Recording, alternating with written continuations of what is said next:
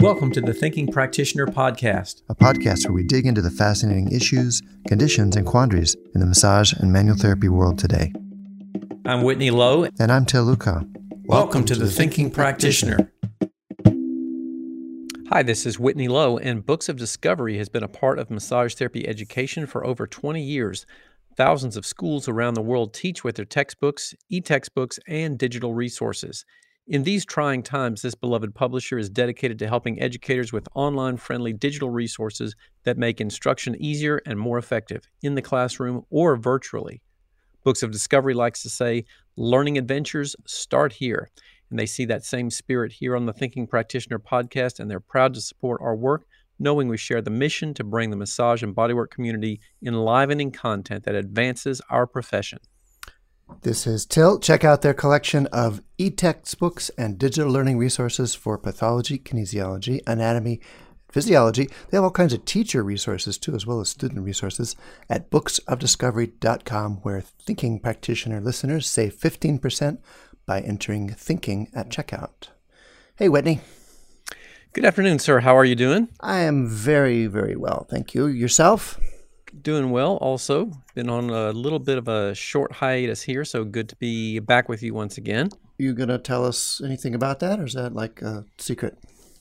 Uh, I think uh, no, it won't be a secret. At least for me, I took a little bit of time off and went and soaked up some sun and tried to do some mental health time. So I think we all need that every once in a while. So that's that's what I've been up to over the last couple weeks. You've been busy, however, teaching a bunch of classes and getting stuff rolling. We launched right? our yeah, we launched a big class. I went to Alaska and had a great time in the classroom.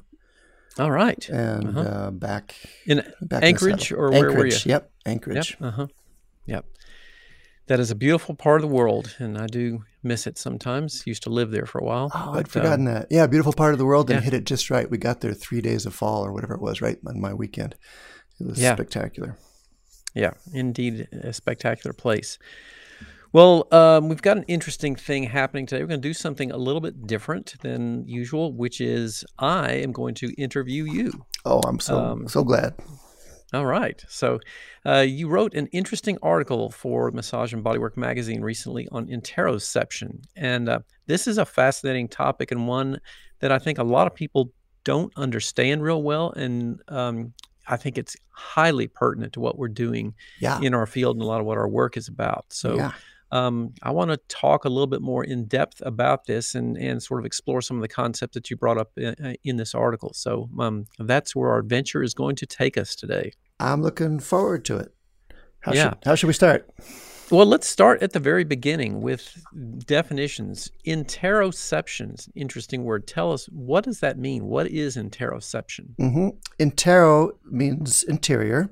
Ception, of course, is perception. So it's perception of our interior. And that word has meant different things over the years. It used to be used almost exclusively for visceral sensation, like am I hungry? Is my stomach full? Is my bladder empty? Is my bladder full? But in the last couple of decades, it's been expanded to mean most any sensation from inside the body. So it's basically internal uh, sensation in its most current usage. Yeah. So you know, I know I've I've come across some discussions of of different terms that are similar exteroception, I guess, would be then sensations from the exterior of the body. Yeah, like touching and, something. Mm-hmm. Okay, so that's exteroception. So external stimuli like texture, temperature, that's exactly. temperature, those kind of things. That's okay, right. that makes sense. Yeah. Yep. And then, of course, the term we hear a lot in our field to begin with, uh, the term proprioception. Uh-huh. That also is internal sensation in the body. So how do we what's the difference between proprioception and interoception? Yeah i'm so glad we can have these conversations because this is such a minute little geeky detail that my wife just uh, says changes the subject when i try to talk about it. So it's great to have somebody to talk to about this stuff. It's important to some of us. Yeah. Uh, the difference between proprioception and interoception is that well uh, you know, i should say that for years they were used the word proprioception was used the way interoception is now. In fact, in, during my education in the 80s and 90s, we used proprioception in the way we're using interoception now. Oh, yeah, but the strictest, okay. uh, that might have been just colloquial to our field, but the strictest definition of proprioception is awareness of position. in space. Mm-hmm. And that's ex- in the case of proprioception, it's basically your brain figuring out where your limbs are based on joint angle. The basic mm-hmm. data comes from joint angle. Yeah. And that's the narrowest definition of proprioception. While interoception, like I said, is expanded to mean just about any internal sensation. Now, in terms of um, like, wouldn't some of that information about you know position in space again? Well, uh-huh. maybe let me just backtrack a little bit. Does you know because we know we're getting a lot of information for example from muscle spindle cells about yeah. level of load okay um that you know at a particular joint angle that is still proprioception? I yeah. mean, it's not necessarily about well, position of space as much as it is, you know, load that it's carrying and things like that. Yeah, that good question. Good question. spindle question. activity, that kind of thing. I couldn't claim to speak authoritatively, but I mean, one of the simplest divisions really is about location. That's the classic um, mm-hmm. distinction. Proprioception is about location. What location okay. are your limbs yeah. in? Yeah. And uh, interoception is kind of the rest of it. Yeah. Okay. So I don't know. The thing you brought up is like the load on the muscle. Is that, and part of it is how you feel about the load on the muscle, how you're mm-hmm. reacting to that load on the muscle. All that gets bundled into the interoception puzzle yeah. as well. And my assumption, and we'll, I believe, be digging into this in a little bit more detail, but I also, I kind of assume that some of this gets a little bit fuzzy because some of those, the same receptors might be used for both kinds of information. Is that correct? Um, or would you? Oh, uh, can we wait till you ask about receptors and talk about that? Yes, that's a lot. To we say are going to get there. Okay, cool. Yeah. yeah. So just want to kind of highlight that it's like that seems like it might be one of those things that leads to some of the difficulties in making distinctions is that there is some some crossover with some of those kinds of receptors there. It's uh, receptors or perhaps it's functions in the brain yeah. perhaps its functions in the brain. Maybe different, you know, the different functions are accomplished by the same areas of the brain, or different team team functions yeah. or networked functions. So there may not yeah. be clear divisions. Yeah. Right. So tell me a little bit about this whole idea. Like, I mean, this is for you and I especially fascinating kinds of things for us to delve into. And like you said, we could geek out on these discussions for a long time. But yes. let's talk about the the average massage and bodywork practitioner mm-hmm. in their treatment room. Why would they want to know about this? How does this impact what they're doing on a day to day basis with their clientele? Great question. The short answer is because that's the only reason people are coming to you as a practitioner mm-hmm. is they want to uh-huh. shift in their interoception. They want to feel differently in their body. Yeah. Whether okay. you know, no matter what the other motivator is, whether it's stress or pain or just basic self care, they want a different uh, interoceptive experience in their body, and that's what they get yeah. from their work with us. Yeah. I remember hearing a story um, from one of my colleagues years ago about um, this was in in a sports massage environment um, where um, uh, this sports massage therapist try, was trying to make some inroads in with one of the high level athletic teams, and he was getting some real pushback from the athletic trainers mm-hmm. and, the, and the staff there, and they were saying like, well all massage does is make the person feel better. Yeah. yeah. Yeah, that's about right. Yes. So that might have an impact on their performance. I would and if they feel better. Well, right. And people right. who feel better perform better and live better yeah. and are happier and you know probably throw a fastball better. I don't know. But yeah, yeah, that's right. They're often teased apart or the feel better part of it, you could say is even marginalized or even discounted quite a bit yeah. as a, a valuable thing in and of itself. Yeah. So this seems like the kind of thing that um, needs some, maybe I would say, like delicate language or some knowledgeable language about the ways in which you might communicate some of this kind of stuff with your clients. So when you're working with your clients, do you say things to kind of establish what that'll mean for them? Something like, what would feeling better be like for you? Or what what is your goal at the end of our session? What do you want to feel like? Do you do you frame those kind of questions that way for clients or oh that's or, great. Um, you mean as you in a pre that? in a pre-session conversation or in the expectation yeah. setting phase? Yeah i want to know a couple things. I want to know what feeling they're having now that they that's disturbing them or motivating them to come see me. And i want to on the mm-hmm. feeling in the moment level essentially the yeah. interoceptive or proprioceptive level. And I want to know, yeah, like you said, what how what change they want in that, how they mm-hmm. want to be feeling. And Yeah. so the, the exact languaging might vary by the uh, client or the amount of time we're spending with that conversation. But those questions you asked are a good one. But it could be as simple as can you describe to me exactly the thing that bothers you? And then I'll find out does it does it uh, is it bothering you now? Is it a present moment experience, or are they describing a memory, which is a really different thing to listen to, and gives me really different information? Yeah. And uh, and by the way, I want to write a follow up to that article. The article we're talking about now is three questions for interoception. I'm thinking about doing three questions for proprioception. Oh, yeah, okay. where we'll we'll break out even more of that kind of pre uh, interview, pre uh, the pre session interview, location, quality kind of questions because those are so valuable too. But you're right, there's a crossover there, and I want to know, like you said, how do my clients feel now and what do they want to be different because that becomes my target. Yeah. So does that direct you in a particular direction with the type of work that you would do or the, Sure. the approach that you'll take in that session with somebody if they say one thing versus another? Absolutely. I'll bet it does Yeah. you too. I mean, from what I know about your orthopedic tests, you do Yeah. pain provoking tests or you do different sensation provoking tests. That's an interoceptive test that lets you know under what conditions, under what angles, what movements, etc., provoke that disturbing interoceptive experience, the pain. And that Yeah. helps you strategize what you do. Or even somebody that works more intuitively, yeah, you get a sense of what it is that's bothering the client and you go draw on your innate wisdom or you draw on your knowledge and you try something and you see if it helps. So I think Yeah. I think we're doing that feedback loop all the time with interoception. But yeah, right. The promise by making it more deliberate, understanding it better, is that we can get better at it for sure. We can ask the questions, or we can realize what I'm checking in about is how does the client feel, or how does how is this thing shifted that we're working with. Mhm. Yeah. In the article, you had uh, something that you me- that you um, made reference to. That I thought was it was semantically.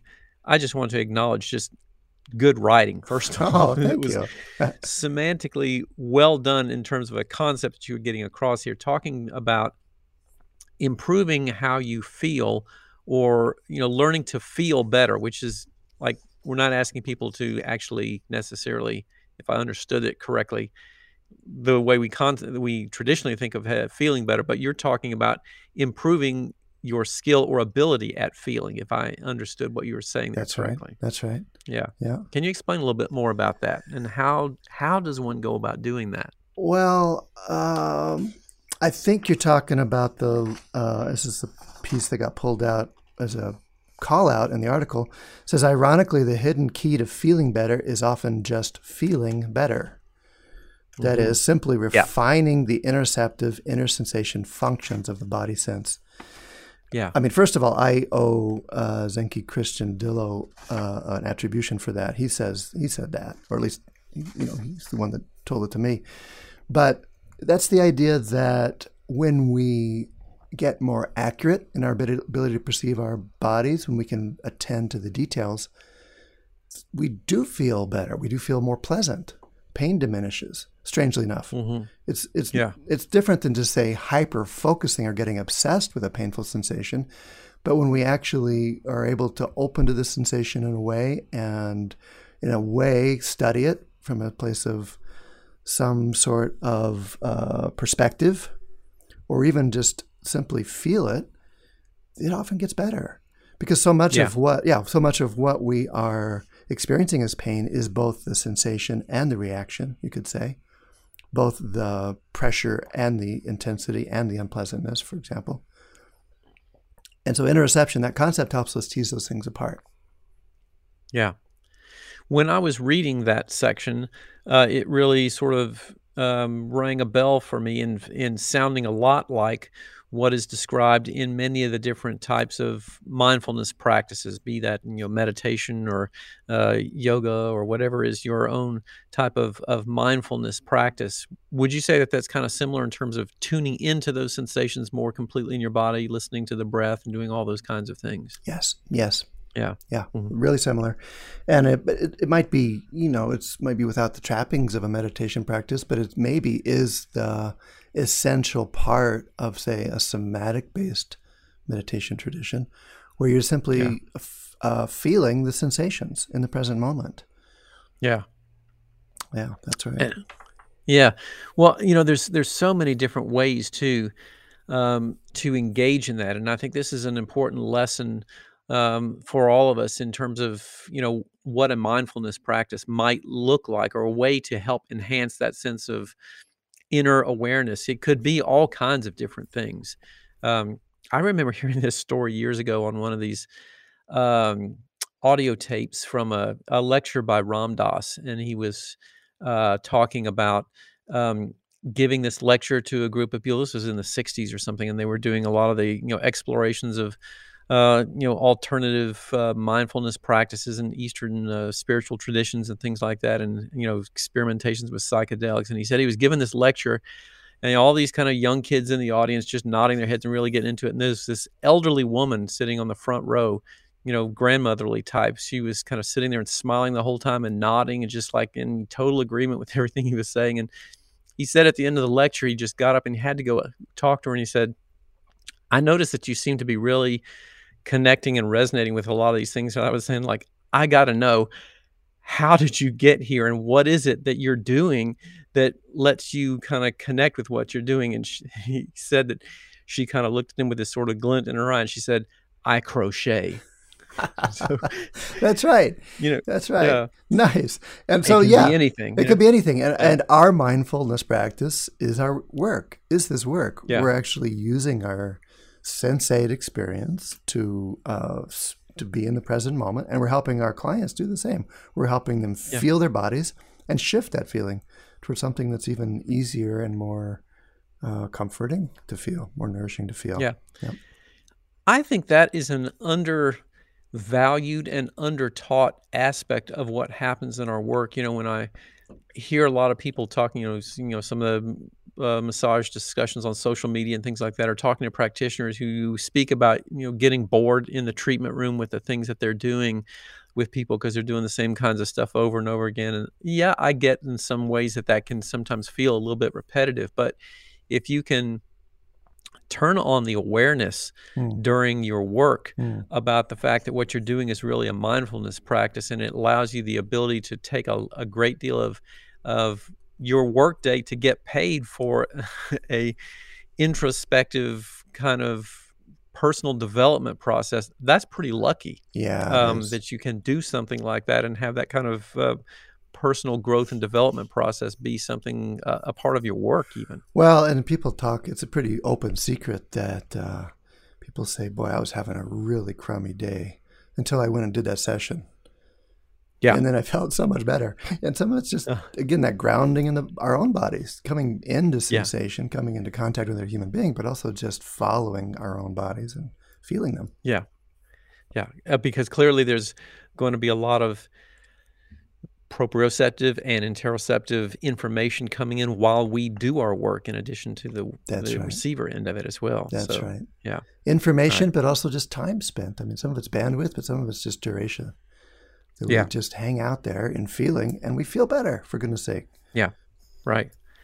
So, so I want to drill down for just a moment, a little bit more technical, anatomical with this. You talked in the uh, article a little bit about some of the uh, interoceptive signals converging in the insular cortex. Yeah. Um, so, what kinds of signals are converging there? What kinds of information is getting pulled into that area? By the time they get to the insula, some of them have done a couple of hops already.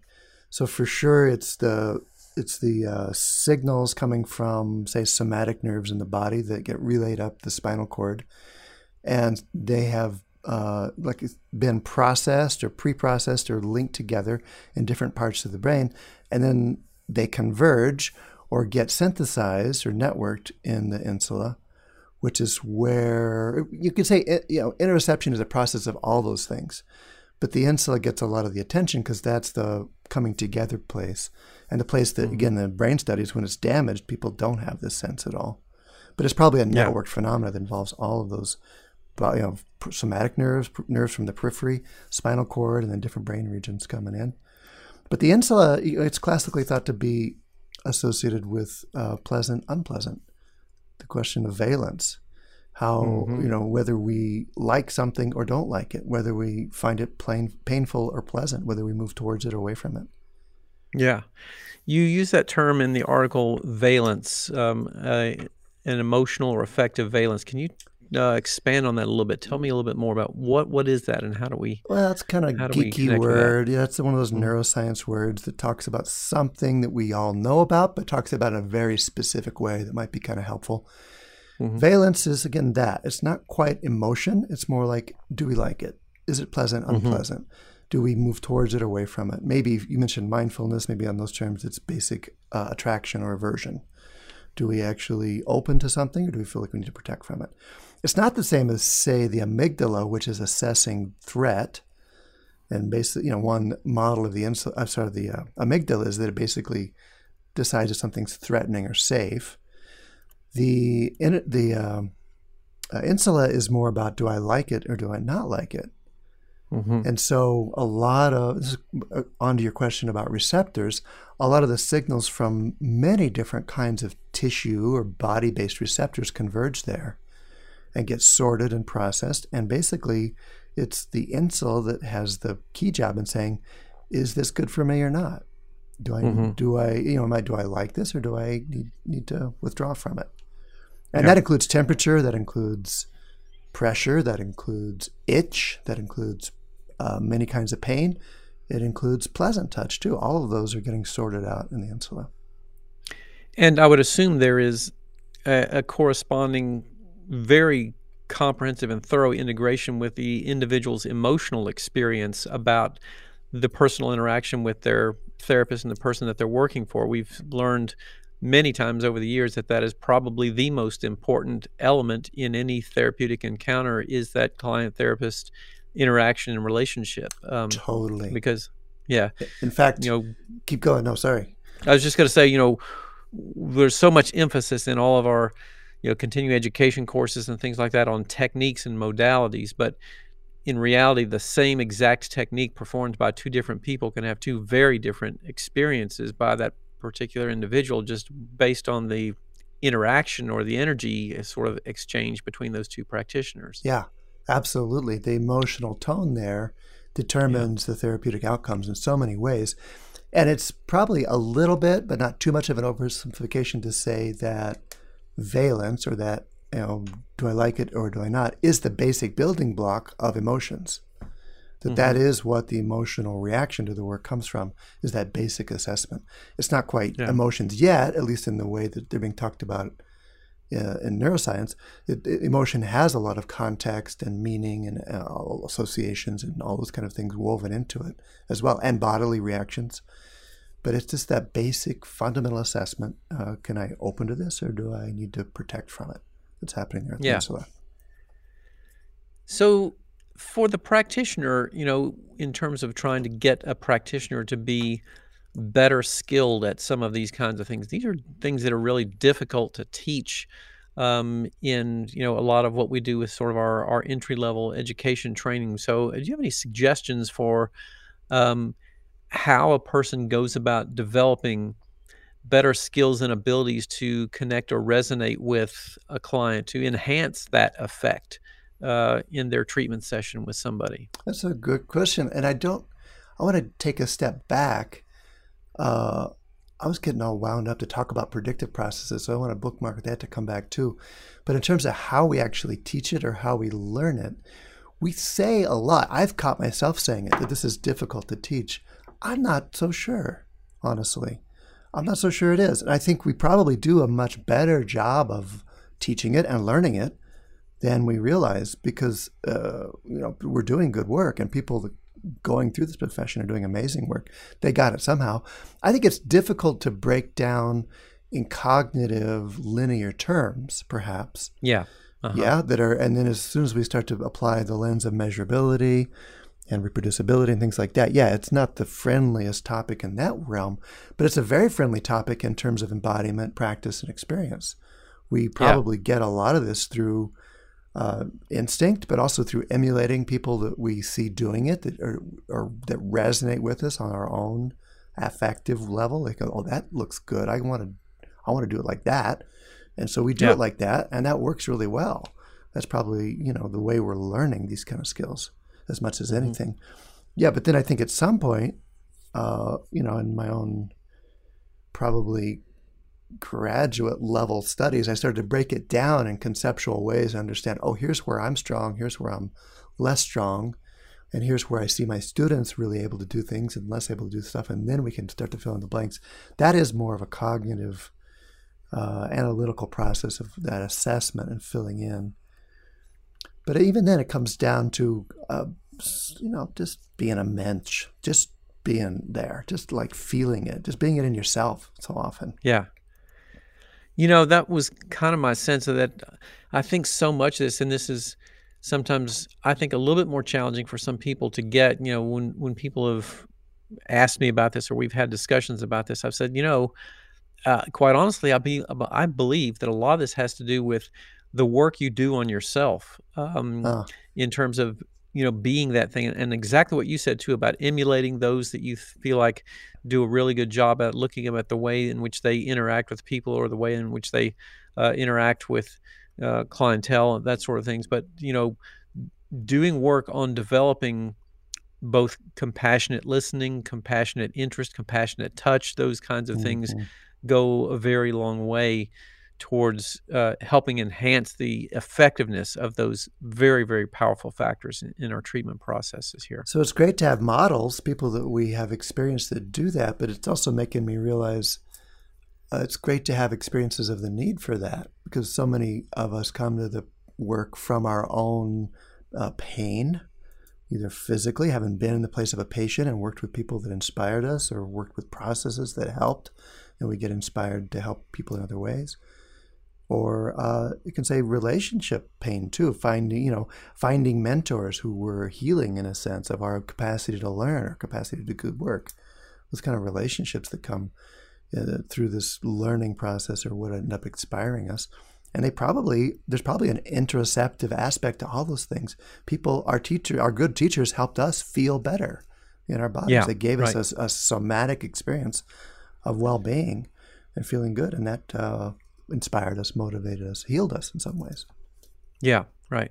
Um, you mentioned a moment ago you wanted to come back to saying something about predictive processes. Yeah. So I'll give you that cue there so we don't uh, lose that. Tell well, me about it's, that. It's, again, it's one of those simple ideas that we could get. Uh, um, wish me luck. I'm going to try to keep it simple. Uh, okay. We've been talking about it like signals from the body converge on the insula and produce interoception. Mm-hmm. It's probably not that way. It's the inter, the insula is a predictive uh, mech, you know, part of the brain, and the networked processes there are predictive, meaning they are gonna they predict what I'm gonna feel based oh, based so on little cl- previous experiences, previous experience, like context, yeah. expectations, and then I get a little bit of data from my sensory nerves to validate that prediction. But much of that sensory data can be ignored or irrelevant. And so there's right. yeah, there's very little of the sensory information that I might even be reacting to to have a whole uh, insular experience or to have a valence experience, to have a pleasant, unpleasant experience. Mm-hmm. Yeah. So you know, that so, includes, you know, well, sorry, all the contextual factors, how the smell is, for example. Yeah. How they looked at me, what I was doing before I came in. All those things kind of predispose my entire being to respond to a particular touch in a as as pleasant or as unpleasant. Mm-hmm. Yeah. So we made some references early on to wanting to to talk a little bit about some of the specific cells that are associated with this. Uh-huh. So are there I know we've got like with proprioception there's a lot of focus on muscle spindle cells, Golgi tendon organs, are there particular interoceptive cells that are sort of uniquely classified for producing those kinds of sensations in a similar fashion? Not that I know of. Yeah. Because of what I just said, because it's it's a convergence of cells from all sorts of the body. Or you could say there's any list of sensory uh, receptors, yeah. including muscle spindles perhaps, but for sure including uh, Ruffini, uh, Pacini, Meissner, Golgi, all those tissue receptors are yeah. sending information to our brain, some of which gets processed by the motor and sensory cortex, which we talked about in our homunculus episode. And now we're mm-hmm. talking about a different part of the brain, the insula, deeper, farther forward in the brain, that basically decides do I like it or do I not. So no, there's not a do I like it or do I not receptor. There's Yeah. a do or do I like it do I not function in the brain, and the insula is the kind of star of that function. Yeah.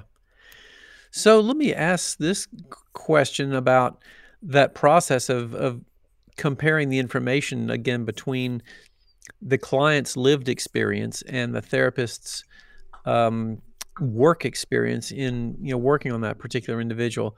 Uh, do you find that there's uh, instances or situations in which the client's lived experience may be almost counter uh, you know, in opposition to what the therapist is indicating. So, for example, you're working on somebody in a certain place and they say, Oh man, that feels like really hard or really tight or something like that. But Yeah. what you feel under your fingers is not that.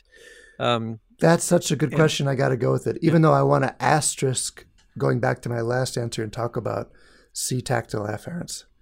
yeah. But anyway, yeah, lived experience. We feel something in the client. That's they go, oh man, is that tight? And we go, really? That's is that what you're talking about? yes, exactly. Yeah. Okay. Um. Yeah, that's the. I mean, in my my article, I asked the question, whose interoception is it anyway? Yeah. And uh, we use, as practitioners, we use our own interoception to have an empathetic experience with the client all the time. We use our tactile or our exteroception faculties to feel their tissue, and then we use our interoception to essentially come up with a prediction about what that means, Yeah. what they must be feeling. We, we get, get really, really good at it. You know, all the time we get people saying, wow, how did you know I hurt Right. there? Uh-huh. or wow, Yeah. you found it before I even knew I had it, or whatever it is. That's that process at work where we're combining our tactile skills with our interoceptive skills and helping reveal to people's awareness their own body, their own interoceptive richness. Mhm. So, but that's us. That's our process, the feeling of the tightness and the deciding it hurts. On the client side, it's just their experience. It's just their interoceptive process of deciding whether something feels good or not. And so that could be really different than tissue tightness. This is the whole tissue debate, isn't it? Is tissue quality synonymous with how it feels? Sometimes, but often not. Yeah. So that Yeah. even if I feel something hard from the outside, it doesn't mean it necessarily feels a certain way on the inside. Yeah. It's pretty good to guess, but I would say, hey, I- would say when I feel something tight, I'm actually predicting based on lots of contextual things, including the actual grams of pressure I'm having to use to get it to dent, but maybe that's just one small part of it. Mm. I'm predicting, oh, this is probably one of those places that feels sensitive based on all these other things. Yeah. And so we often have to make the decisions about do we feel the necessity to do something with a particular area if it feels a certain way to us and it may or may not feel a certain way to them. Right. So Yeah. I asked the basic question uh, Is your job description meat grinder? In which case, yes, grind it all up, make it all soft. Yeah. Or is Right. your job description something else, something about helping people feel better? In which case, retarget the proprioce- or the proprioception, the interoception, the sensation, Yeah. the inner experience, and work with that. Yeah. So along those lines, and I got another question around this in terms of how the the client's experience, you know, might govern the way in which we work. There are those people who have, you know, certain types of areas in their body that they like to have worked to the point of what we would consider pain or discomfort, Uh-huh. and that feels therapeutically beneficial for them. yeah. Um, and so, how does that, you know, kind of like, how do we sort of judge when are we going into the point of Uh-huh. doing something that might be therapeutically not so beneficial versus a person that feels like they need something like that to really get the resolution that they're looking for? There's probably a tissue answer. There's probably an ethical answer. There's probably a sociopolitical answer. There's probably lots of answers to that Yeah. question. On the tissue level, uh, and that's not separate. This is probably the least important one, but it's the, maybe the easiest one to answer. Uh, on the tissue level, my own guideline is: Does it is it sore later in a way that disturbs the client or in a way that persists? If it was, I used too much pressure. I injured Yeah. them. I damaged them in a way that they don't recover from quickly enough. Now, there's lots of nuance to that as I go in, as you know, as we do in our work, we go into that and we find ways to either uh, nuance that or work up to it, or maybe you know contextualize it. But that's the basic answer. Are we injuring them? Yeah. And, that, and the sign of that is feeling worse later that doesn't resolve quickly enough. Yeah. So, well, what if we compared that, for example, to, um, you know, a heavy duty workout where a person is sore the next day? Yeah. It's not necessarily damaging. It might be Right. good that they exercise those muscles, which haven't been worked in, you know, six or eight months. And Yeah. uh, sometimes that post treatment soreness might be, well, because these muscles have not been, you know, addressed or mechanically loaded, stressed in a way that, you know, pushes them closer to their limit. And maybe there is some therapeutic benefit in, in that to some degree. Right. So there's two uh, two Yeah. things. I've heard that analogy a lot. Like, well, it's like working out, and sometimes yeah, sometimes maybe not. The difference there is, does it disturb the client? Is that what they're okay with? Did they contract with you for that? Do they expect it? And Yeah. and does it uh, resolve? Is it like a workout where you feel even better Yeah, each day that goes on beyond that? Yeah. Yeah, that certainly makes sense. So, um, you know, that kind of um, brings up some of these other things. Uh, I want to ask too: if, is there a, is there in, in your sort of experience or perspective in looking at this um, anything that a practitioner might be doing that would be, I don't know how to phrase this, interoceptively damaging? Like, is there a way to do bad Oh yeah, analysis or interaction with with an uh, individual from that perspective? Sure. Tell me Uh, about that. anything that hurts more than the client wants it to. Uh huh. is interoceptively bad. Yeah. you could also uh, you could make the argument too that um, maybe uh, I guess it's more of a value judgment. Maybe working so aggressively that the client gets desensitized to the nuance is not helpful. Yeah. You could say, but you could also say that working so subtly that the client doesn't perceive any benefit is uh, is a is a waste of their money and time and resources. Yeah. So who knows? But it's basically, yeah, the damage we can do certainly is all the damage we can do with our work, which is injuring people physically. Or, you know, if we get into the ethical part, there's all the body image, con, you know, concerns and all that kind of thing too. But that's that's less interoception probably, and uh, maybe different parts of the body, or different parts of the body uh, awareness, the body sense. Interestingly, though, uh, while I'm on that topic, interoception, uh, you know, some people are better at it than others, just in terms of the measures we have for it. Uh, one quick measure is pulse detection. And that's used a bunch in research. It's an interesting one. That's the question can you feel your own pulse without touching your wrist or your neck or something like that? Can you feel, Oh, uh-huh. yeah, can you feel your own pulse from the inside out, just sitting there quietly and breathing? Interesting. Yeah. And there's some really, sit here and think uh, about yeah, let's just let's that? do that while I talk about that. Just see if you can feel your own pulse. There's some really simple measures of taking your own pulse and then comparing that to like a pulse uh, meter or something that took a measured pulse, and you get a measure of accuracy. Mhm. And so people have really different scores, and they tend to Yeah. have really high scores or they tend to have lower scores in their life.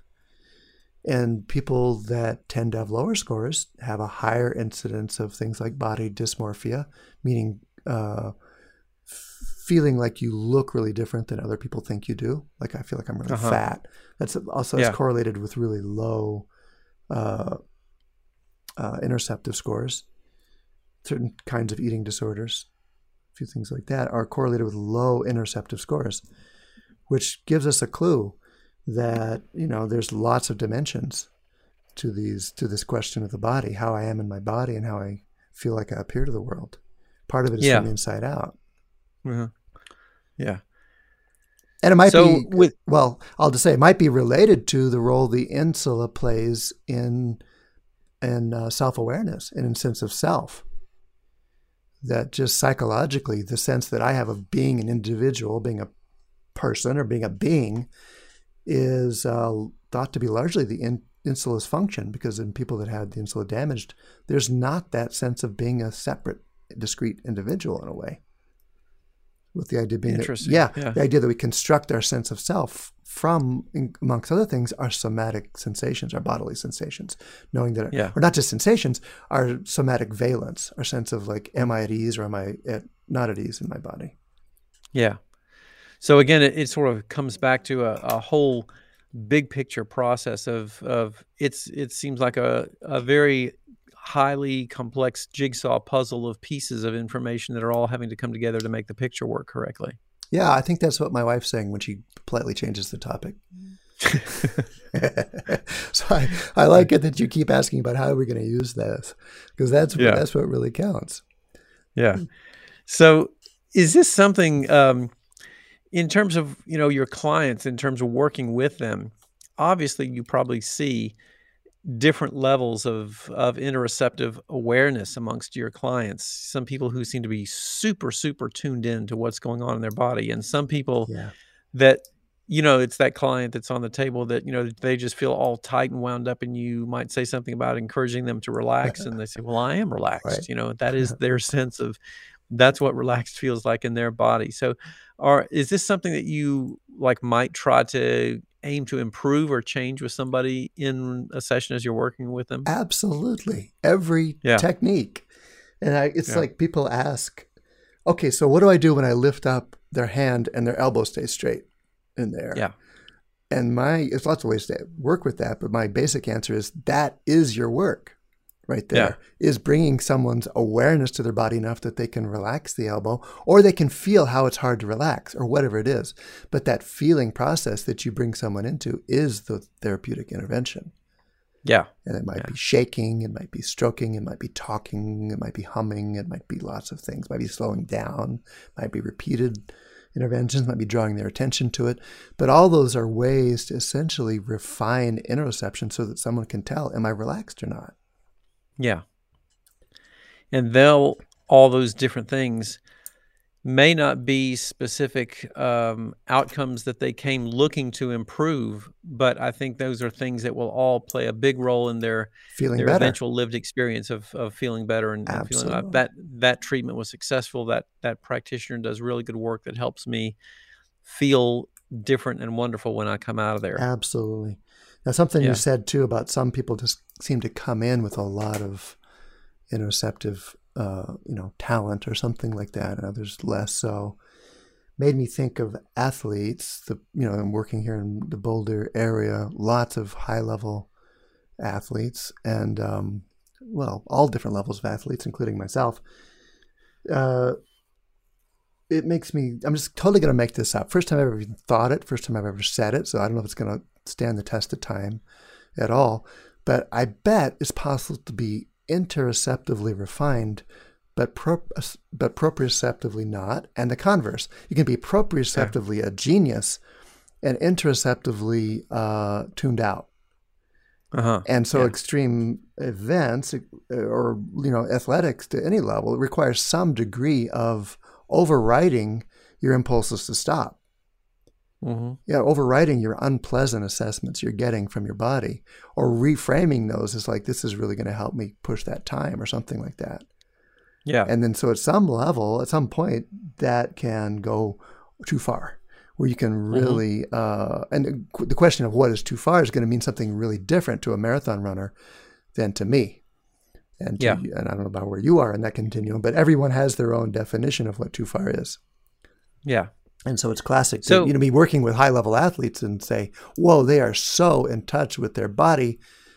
In a way, yeah, in a way, right, yeah, because there might be such a hyper focus on a certain aspect of that, like you know the the capability to be able to make that um, you know basket from half court out, you know, uh-huh. has been practiced so many times. That's a highly, super highly refined proprioceptive, proprioceptive type capacity, of skill. Right. But that might, yeah, you know, maybe that there's a certain amount of brain capacity that has said, you know, well, at a certain point we have to give up something else to be able to have that kind of tune into the, uh-huh. the proprioceptive channel. Just maybe. to put in those many thousands of yeah. hours of practice means I had to override some sort of basic functions there. Yeah. As well as it probably based on being a certain amount of joy in that too, of actually following some sort of interoceptive well being that that gave yeah. as well. Right. Yeah.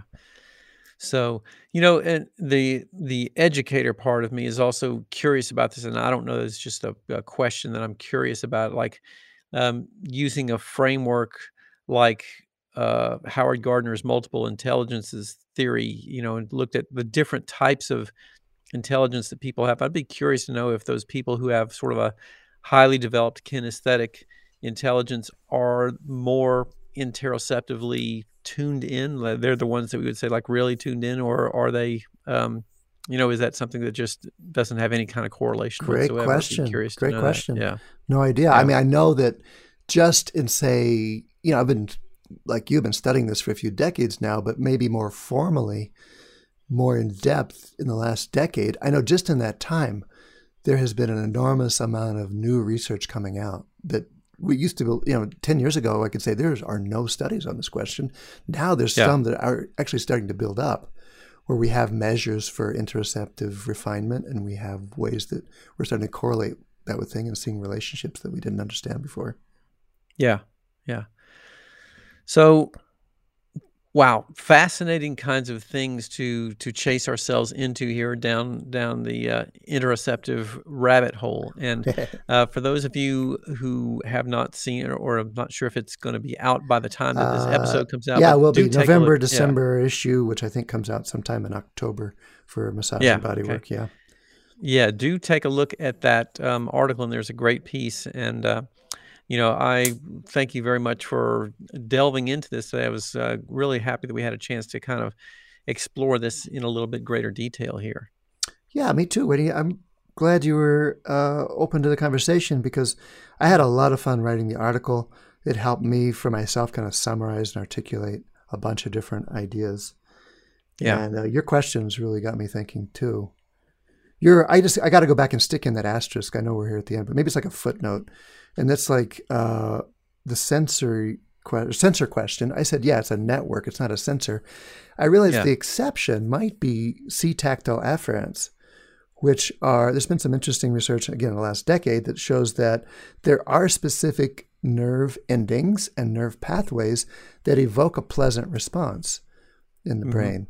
And those were originally identified more on hairy parts of the body, the back of the arm, you know, things like that, where a gentle touch or the head, a gentle yeah. touch of a, they got it calibrated down to exact pressure, exact speed, evokes more of this pleasantness sensation. So there does yeah. seem to be a, a, in that case, a mechanical trigger to that.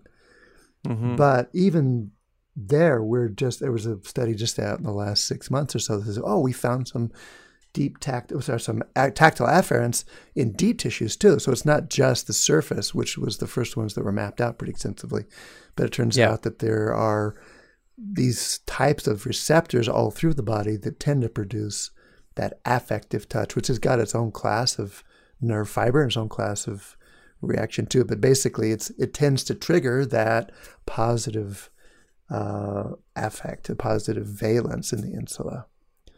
Yeah. One more. This is like the double footnote. We switched from asterisk to little crosses or something like that. Yeah, all right. You know? Okay. Uh, the double cross. Yeah. That's right. Uh, the distinction between um, ple- uh, pleasantness and intensity is a really useful one, one in sensation in general. And some of the early THC research of THC and pain, the active ingredient in cannabis, suggested that cannabis was really good at reducing the unpleasantness, but it didn't have a significant impact on intensity. Oh, interesting. Yeah. Huh. Now that that's yeah. that's that research is inconclusive, but basically there's an interesting thought to think we can reduce someone's unpleasantness of experience even when it's just as intense. Yeah. And I think our work does that a lot. I think our mm-hmm. work it reconceptualizes or reframes how people respond to a sensation. Yeah. Even if the sensation is still just as strong. Yeah, which might be some of that hurts good thing that people like with certain types of, of body work that they feel like really benefits them. I know I have that sensation, you know, when my back is really tight and I've been, you know, doing a bunch of work in the yard or things like that, and I work on myself with a massage tool or something like that, I'll put pressure on there that is you know, I would say it is painful, but it hurts good in a way that feels like it gets a good mm-hmm. therapeutic outcome yeah. in there. Yeah, could be, or so. it could be triggering some descending modulation. But it, yeah. it's also it's also what happens when we understand pain a little better and understand that pain isn't always tissue damage, and so we're yeah. just not as upset by that soreness we get after working in the garden or whatever. We just know, okay, yeah, this is my body getting right. used to that activity. Yep. So just as intense, not as disturbing. Indeed. Thank you, Indeed. thank. Whitney. Thanks for the conversation today. Yes, absolutely. Well, thank you, sir. Wonderful to have this, and and I would again uh, encourage people to go take a look at that article and explore these ideas a little bit with yourself, and explore some methods that you might use in your own practice to help enhance your own interoceptive awareness. Uh, because I really, honestly believe this will have beneficial impacts on your client results too, Hmm. um, in the things that you'll be doing with them. So Absolutely. Tune in. And thanks to our uh, sponsor, Books of Discovery, for the opening sponsor. Our closing sponsor today is Handspring Publishing. And when I was looking for a publisher, uh, I was fortunate enough to have had two offers one from a large international media conglomerate, and the other from Handspring Publishing, a small press in Scotland run by four great people who love great books and who love our field.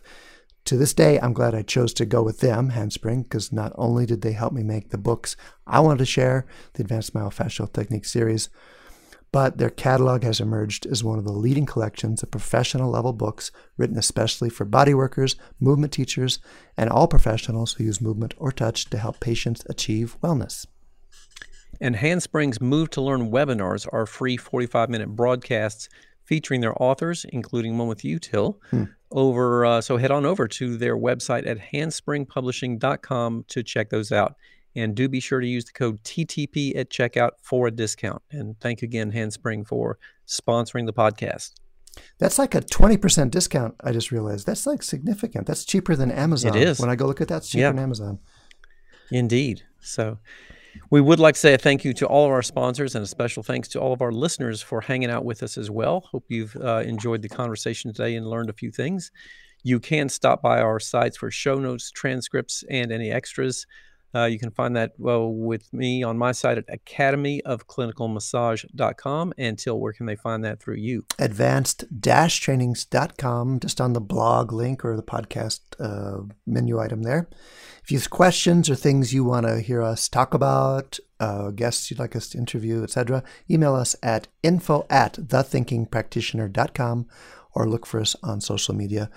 Just me at my name, Til Luchau, and you, Whitney.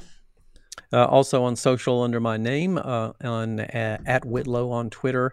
You can also follow us on Spotify, rate us on Apple Podcasts, or wherever else you happen to be listening. Please do tell a friend about that. Uh, it does help get the show uh, noticed and spread around a little bit.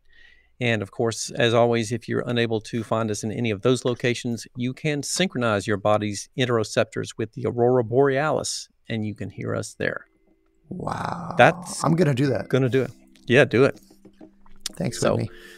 All right, so that'll do it for us uh, here. We'll see you again in two weeks. Enjoyed the conversation. Thanks again so much. Likewise. Bye for now. Okay.